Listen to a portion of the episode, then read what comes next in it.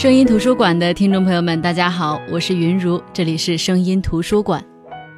在时代的大背景下，我们无法去忽视宏观的事件数字，比如抗战8年，比如南京大屠杀，死去的30万同胞。但是让我们深刻铭记宏观的，往往是那些微小的个人的故事，历史洪流当中的小人物的故事。战争是宏观的，但是从不同角度，在不同人身上的战争投影又是不同的。就像描述二战，我们看国内的抗战神剧是一番情景，我们看《美丽人生》又是另外一番景象。圭多和儿子被抓进纳粹集中营，但是他为了不让孩子心中留下什么恐惧，他就告诉孩子这是一场游戏，有好多人在陪你玩。恐怖的集中营当中为孩子营造的快乐，显然和集中营的残忍是形成鲜明的对比的。但是正是这种鲜明的对比，让这对父子的故事更加的震撼。这就是小人物的故事，但是它同样也是战争的缩影。可是我们要知道，有孩子的地方并不都是快乐温暖的，有时候恰恰相反。同样是战争，有的孩子是异常的冷血，冷得让你咬牙切齿。比如说我今天要跟大家分享的这本书《恶童日记》。本期节目会上传喜马拉雅 FM， 大家可以搜索声音图书馆，关注收听下载。更多节目内容可以关注公众号声音图书馆。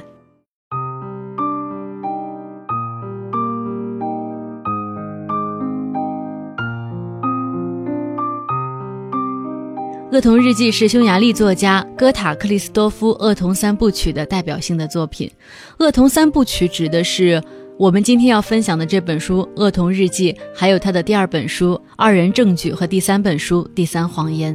这三本书在内容上都是上下关联的，如果说合在一起呢，是一部非常优秀的长篇小说，那分开呢，又是各自能够单独成立的。《恶童日记》这本书呢，是作者克里斯多夫在1986年的时候，他的第一本书是处女作，当时是在法国出版，一出版呢就震惊文坛，获得了欧洲图书奖。那紧接着呢，《二人证据》和《第三谎言》也就接着出版，到现在被称为《恶童三部曲》的这三本书呢，已经被翻译成了35种语言，在全世界各国出版。克里斯多夫的小说呢，这三本其实是很有代表性的，给我们最大的感受就是冷漠。这种冷漠甚至让人觉得有点难以接受。一开始的时候，我还以为这是作者故意的，就是故意把那么一些不怎么冷漠的东西写到冷得透骨，让你看，哎，我可以写得这么冷漠，你行吗？但是我挺认同另外一种观点的，就是克里斯多夫这种冷漠的笔调其实是一种智慧，也是骨子里或者说是生活里带出来的。就像有人评价的一样，他说克里斯多夫1935年生于匈牙利的科泽格市，1956年的时候匈牙利发生了暴动，他于是就跟着自己的丈夫避难去了瑞士，然后一直到今天。可以说在他少年到青年的时代呢，饱受了战争的苦难，乃至到现在都没有回去，可以说也是饱尝了思乡之苦，人生是一直在流亡的。就是这种生活背景孕育出了克里斯多夫他作品当中冷酷逼真，甚至是发人深省的特质，所以他的作品充满了讽刺性。当然这种讽刺性有一定的独创性，也从这种讽刺性当中我们看到了一个作家在他作品当中展现出来的人性，可以说是一位极具代表性的当代作家。《恶童日记》给我们展现的是一个让人难以置信的故事。战争发生了，生活在大城市的一对孪生兄弟被他们的母亲送到乡下的外婆家，外婆家在一个小镇上，这个小镇很接近边境线。那是什么边境线，是哪个国家的边境线，我们不得而知，甚至是在这个故事里作者写的这场战争也没有说明是哪一次战争，什么战争，我们也不知道这个故事是发生在哪个国家，哪个年代，哪个城市。我们不知道外婆叫什么名字，也不知道母亲叫什么名字。有时候甚至我在想啊，就是说作者克里斯多夫为什么要这样写呢？通常情况下我们会觉得描写一个有可靠纪实感的故事会更加引起人们的兴趣和共鸣，他为什么不这样呢？后来读完之后才感悟到，也许作者就是想通过这样的一种设定来告诉我们，其实所有的战争都是残酷的，这场战争和另外一场战争，这些人生活在哪一个年代哪一个国家并没有实际的意义，没有什么不同的。那这对孪生兄弟被送到外婆家里，就在外婆家里住下来了。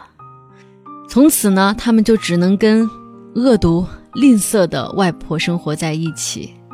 这和我们自己心目当中记忆当中的外婆是不一样的。这对孪生兄弟的外婆没有一点温情，外婆叫他们的时候总是叫他们狗娘养的，还经常打他们，而小镇上的人们对他们也非常非常的冷漠。那在这种情况下，这对孪生兄弟为了生存下去，就必须学会去适应环境。所以说他们开始训练自己，互相训练，比如说对打，就是你打我我打你，训练到对挨打这件事儿完全麻木，这样的话就能适应外婆或者其他人对他们的殴打，不管多疼他们都能忍受，因为他们已经麻木了。他们也开始互相对骂，怎么难听怎么来。所以后来呢，无论外婆或者其他人对他们骂得多难听，他们也没有什么反应了。他们训练自己适应这种被殴打，练习忍受皮肉之痛。从这本书当中我们可以看出来，他们之所以练习皮肉之痛，用对打的方式来练习，是因为在他们看来，这种来自外婆或者说是其他人殴打的皮肉之苦，和源于大自然本身带给他们的，比如说我们摔倒了、擦伤了、摔伤了，或者说天太冷了、太热的带给我们的这种皮肉痛苦，在一定程度上是一样的。他并没有感觉到外婆打我一下和我摔倒一下有什么不同。所以说他们在适应这种环境的同时，在天灾和人祸之间他们划上了等号，这是给恶童日记中间的这个恶字埋下的一个伏笔。就是因为这两个人在这样的环境下成长，他们对其他人的感情和同理心被他们无意识地换成疼痛的程度。因为外婆和别人经常辱骂他们，所以他们就互相辱骂自己，练习这种心灵之痛。他们希望能够快快适应这些辱骂或者说是伤人的这些字眼，多难听都能适应。所以说同样的，通过这种练习呢，他们很快的适应环境。当然他们也必须训练他们自己来适应在乡下的这种野孩子的生活，他们训练自己去拾柴火、去捕鱼、去采摘食物，还练习乞讨，怎么进食，反正就是怎么残酷怎么来，怎么冷漠怎么来。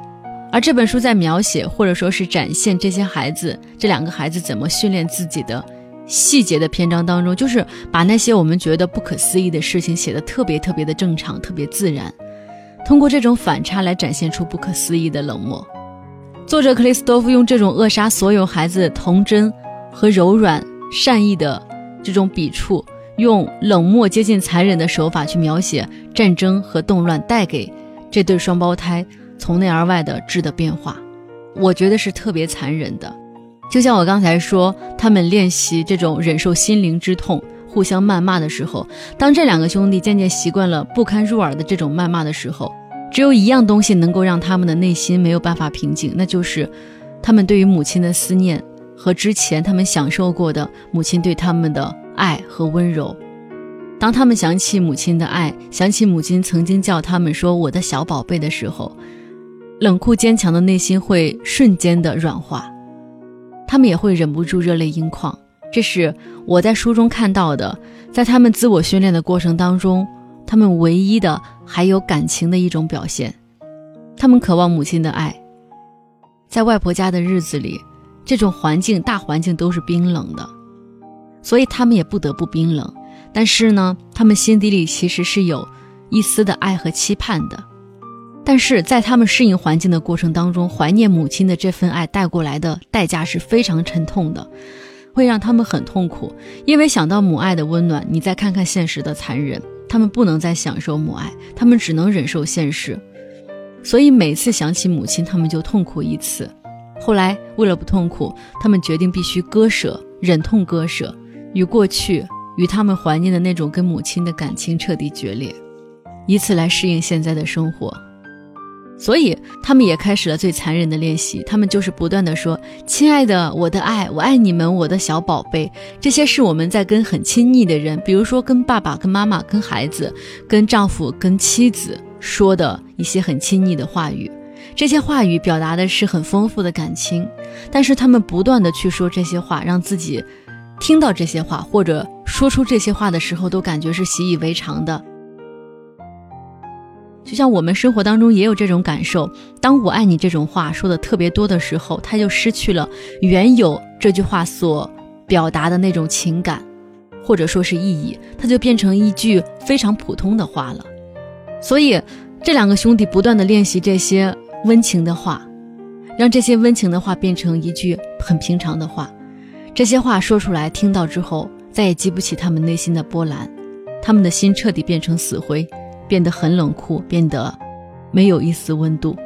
所以就有人说，在看这本书的时候，在所有的事情当中，虽然说很冷漠，但是还都能忍受。亲情和对于爱的渴望的泯灭，心的死去，才是作者给的这种最残忍、最让人痛心的铺陈。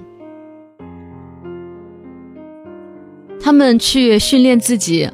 乞讨，然后禁食，就是多长时间不吃饭。在这本书里我们能够看到，他们是为了模仿他人的行为，他们想要知道当自己这么做的时候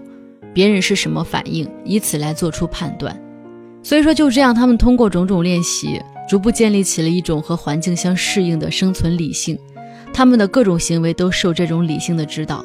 而他们的行为也没有一点点的感情层面的考量。这种理性可能有时候会帮到他们，比如说邻居小兔子和森林里的逃兵，但是更多的时候，这种生存理性蔓延到生活的方方面面的时候，让他们变成了小镇上的危险人物，变成了邪恶的儿童，就是没有任何的善意，没有任何的感情。他们曾经威胁邮差，去杂货店偷窃，他们勒索神父，但是他们做这些事情都是有原因的，只是在我们看来，这些人这些事情都只不过是人们在漫长的生活当中的一件可好可坏的事情，并没有非得让你去惩治他们的时候。但是这两个兄弟在自我训练的过程当中，形成了一种以恶制恶的逻辑，他们开始戴着理性的面具去行使自己的恶。在这种残酷的环境下，这一对孪生兄弟没有人教育，他们成为小恶童，因为他们只能自己教育自己，按照自己的方式认识这个世界。他们有自己的善恶观，觉得不对，哪怕是很小的不对，他们也会扩大化的对做错事情的人惩罚，因为他们心目当中没有爱，没有爱也就没有宽容。就像这个故事里当中，有一个经常帮助他们像妈妈一样照顾他们的女仆，只是取笑了一个即将被屠杀的犹太人，就被他们偷偷的用隐藏的子弹毁了容。但是呢，即便是对这个女仆毁了容，他们也觉得若无其事，感觉这个是没什么大不了的事情。后来呢，战争快要结束了，他们曾经日思夜想的妈妈来到外婆家里要带他们走的时候，他们当时是抵死不走，怎么地都不走。这个举动让妈妈伤透了心。在拉扯的过程当中，一颗炸弹在院子里爆炸了，妈妈被炸死了。死的时候妈妈的眼中还带着泪水，可是他们当时就很冷漠，只是把妈妈草草地埋藏掉了。别人问起的时候，他们只是说院子里落了一颗炸弹，炸了一颗坑，他们把这个坑填平了。看到这的时候，我都觉得冷漠的快要窒息了，那是他们的妈妈呀。一个人要冷漠到什么程度才能对自己的生母在自己面前死去，可以做到这样的若无其事？当然最震撼的还是这本书的结尾，当两个兄弟的父亲找到他们的时候，想让他们帮助自己穿越边境的时候，他们竟然骗父亲，让父亲走在前面，等父亲触雷被炸死后，其中一个人踩着父亲的尸体顺利地越过了边境。这等于说就是用自己父亲的血肉之躯当成了排雷的工具，为自己铺路的，这也是很难让人接受的一个结果。但是放下书，你仔细地想一想，我们应该能够想到，如果说他们想要越过边境线，他们第一个选择希望的是父亲最好有一定的概率能逃过去。当然父亲其实也很清楚这中间的一些风险的，他也愿意冒这个险。第二个选择才是，如果说父亲死了，其中一个儿子能够踏着父亲的尸体安全过去，这样的话父亲也没有白死。可能说到这儿大家也不会觉得有什么，但是你再深入想一下，你会发现背后能出一层冷汗。这计划得多缜密呀！就像有人会问，为什么到故事的最后是一个儿子踏着父亲的尸体越过边境线了，另一个儿子为什么不过去呢？为什么不是两个儿子都逃离呢？他们完全有时间有条件，两个人都翻越边境的呀。他们不这样做，是因为他们想到了，万一翻越边境后被抓住了呢？那他们就都死了，断根了，必须有一个人能活下来。因此，分开才可能是最好的方法。所以有的人看完这本小说会说，这两个孩子抵御风险的生存能力是非常非常卓越的。有人会说他们身上的品质不是邪恶，而是一种绝对的理性。他们有外科医生一样的那种冷静。外科医生我们都知道，拿着手术刀做手术，处变不惊。有人还说他们是丛林法则的获胜者。他们会觉得父亲的死只能说父亲不走运，但是父亲不能白死，所以他们就踏着父亲的尸体前进了。当这两个孩子具有人类生存的最高的智慧和最大的技巧的时候，也许我们不得不反思，是什么把他们逼到了这种天分上，把一个孩子身上所有的感情，所有的善良生生的逼掉，逼着他们做恶童。当然话说回来，这本书就像我刚刚开头说的那样，作者把这样的一个故事放在战争的大环境下，其实就是对于战争残酷的一个侧面描写。那在这个故事当中，也有对战争破坏的直接描述，对战争在道德层面的合法性，战争在人们的生理和心理层面对他们的影响的问题，也有一定的深刻反思。对于战争的道德反思，在逃兵这一章节当中尤为直接。双胞胎兄弟发现了一位没有穿军装的逃兵，这个逃兵呢是没有经过上级的许可而逃离部队的，是因为他不想杀人了。然而他当了逃兵之后，万一再次被抓到，后果不是枪毙就是绞死，下场就像杀人犯一样。我们可以想象一下，这个战争把人逼的还真的是从他不想杀人的初衷，到你如果逃了被抓到以后像杀人犯一样的下场。这种简单逻辑推演的背后，其实就是战争在道德层面上的一种荒诞。而这个军官的角色，我觉得作者并没有讲清楚他背后有什么故事，他只是通过双胞胎兄弟观察到的事实，给我们勾勒出了这个外国军官的形象轮廓。首先，他在这个故事当中让孩子们去鞭打他，在他身上撒尿，就好像是一个受虐狂一样。但是作者也从这些反常的举动当中，这些细节当中也透出了军官其实内心是饱受折磨的。由此我们也能够感觉到战争对于人性的扭曲，战争在心理层面对无论是杀人者还是被杀者造成的影响。当然，对于战争造成的对于城市或者说是小镇的物理性破坏，作者在这本书当中的描述是更加的直接的，更加的不加修饰的。比如说有这段文字，他说，那些我们在高处看见的黑柴堆，其实是一堆一堆被烧焦的尸体，有些烧得非常彻底，只剩下骨头，另外一些只是微微的烧黑而已。这里有好多尸体，大人小孩都有。我们认为他们是先被杀死，然后才被堆起来烧上汽油放火烧掉的。这段描述是没有任何感情色彩的，读起来感觉很冰冷，但是它描述的是挺让人恐惧的这种场景的。而我们认为他们是先被杀死当中的这个我们，指的就是双胞胎兄弟。等于说这个描述是通过他们的描述去展现给我们的。虽然他们的描述是很直接，没有任何感情色彩的，但是正是这样才会更让人害怕。弱肉强食呢，是整个自然界的法则。动物为了活下去要学会残忍，而人呢，就要学会面对残酷。战争本身就意味着弱肉强食，所以要想适应残酷，还真的要学会更加的残酷。好像以暴制暴，以恶制恶，这些词都是这个道理。在书中战火连天、食物缺乏的背景下，在轰炸、屠杀、虐待不断上演的背景下，这一对双胞胎兄弟，这两个弱小的孩子不得不学会自己长大，他们也不得不努力地活下去。当然，这活下去里面包含了一种勇气、智慧、残酷、邪恶、冷漠，而这中间残酷和邪恶是他们对待事物的方式。正是基于这个，还有人有这样的评论，他们说在这本书里，其实外婆是爱这两个兄弟的，这种爱不被任何人理解，看上去有点残酷，但是这两个兄弟是深深地感受到了。因为作者交代，外婆经历了2次战争，她的一生都在罪名和冷酷的社会舆论战争的硝烟下活着，但是她甚至比别人活得更好。她的内心是孤独的，残酷的社会让这个女人学会了一切可以让自己活下去的本领，她甚至已经不像一个女人了。其实我们都知道啊，人人都会为了自己想得到什么，为了活下去露出最阴暗的一面。对于孩子来说，或者说是对于受外婆影响的这些孩子来说，也许会更加明显地表达出来。但是这没什么，在这样的环境下，除了作者表现的这样，也许会有更多的恶童。但是我们必须要考虑，恶童之恶，真正的邪恶到底是什么呢？就像读这本书，很多时候我们不是因为沉重而沉重，而是因为轻松而沉重。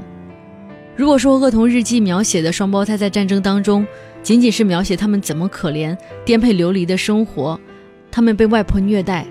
他们很痛苦、很悲惨，那我们肯定会同情，会觉得很愤慨，但是我们很难产生反思，或者说是更深层意义的剖析。所以说这本书最让人深思的不是绝境当中的痛苦，而是他们在绝境当中如何适应环境，用更加残酷的方式适应环境。这在我们的生活当中也具有普遍意义。只有当事情变得不合理的时候，我们才会真正的去思考，事情为什么不合理？恶童日记当中的这两个兄弟，他们固执的去训练自己，锻炼自己承受痛苦，皮肉痛苦、心灵痛苦的能力，他们学会敲诈勒索。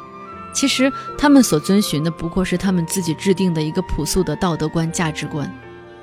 而外婆教给他们的，以及他们后来抛弃感情、充满理性的头脑，就是让他们在战争、在残酷的战争环境下能够生存下去。所以总的来说，恶童日记当中的这两个孩子，他们既有善的一面，又有恶的一面。因为战争，他们大多数都在自我教育，所以人性当中的这种善恶两面同时滋生。又因为他们又不是孤立存在的，他们总得想办法和别人交往，所以他们人性当中的恶的那一面又得到了一点抑制。与其说他们是恶童，我觉得不如说那场战争就是一场恶战，他们生活的那个时代、那个世界就是一个恶的世道，只不过是我们透过孩子的眼光去看见了那个世界。还有人说这本书其实是可以当作寓言来读的，因为从这两个孩子看似随意的、漫不经心的日记当中，我们会得到更多的深层次的启发。在平常的生活当中，我们可能会有礼有节、温良恭俭让，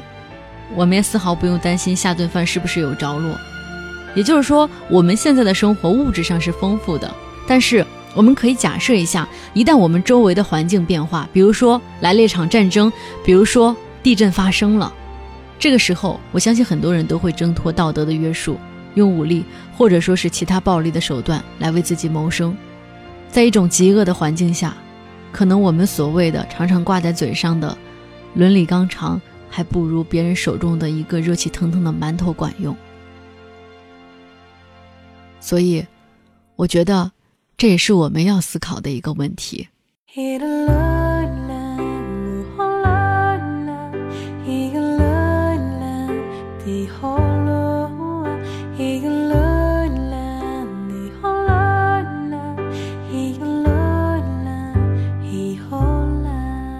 好的，这就是我们今天声音图书馆的全部内容。今天跟大家分享的这本书呢，是匈牙利作家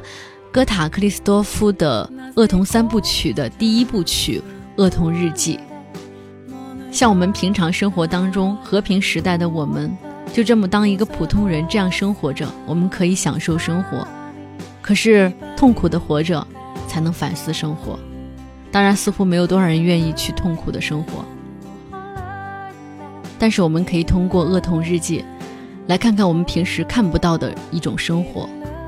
一直以来我们认为理所当然的，或者说是我们向往的这种生活方式，只不过是在世界上，在地球的角角落落里诸多生活方式当中的一种。我们所居住的可能还是这个宇宙多维空间当中的一个小小的维度，而通过书我们才能够去窥探更多的维度。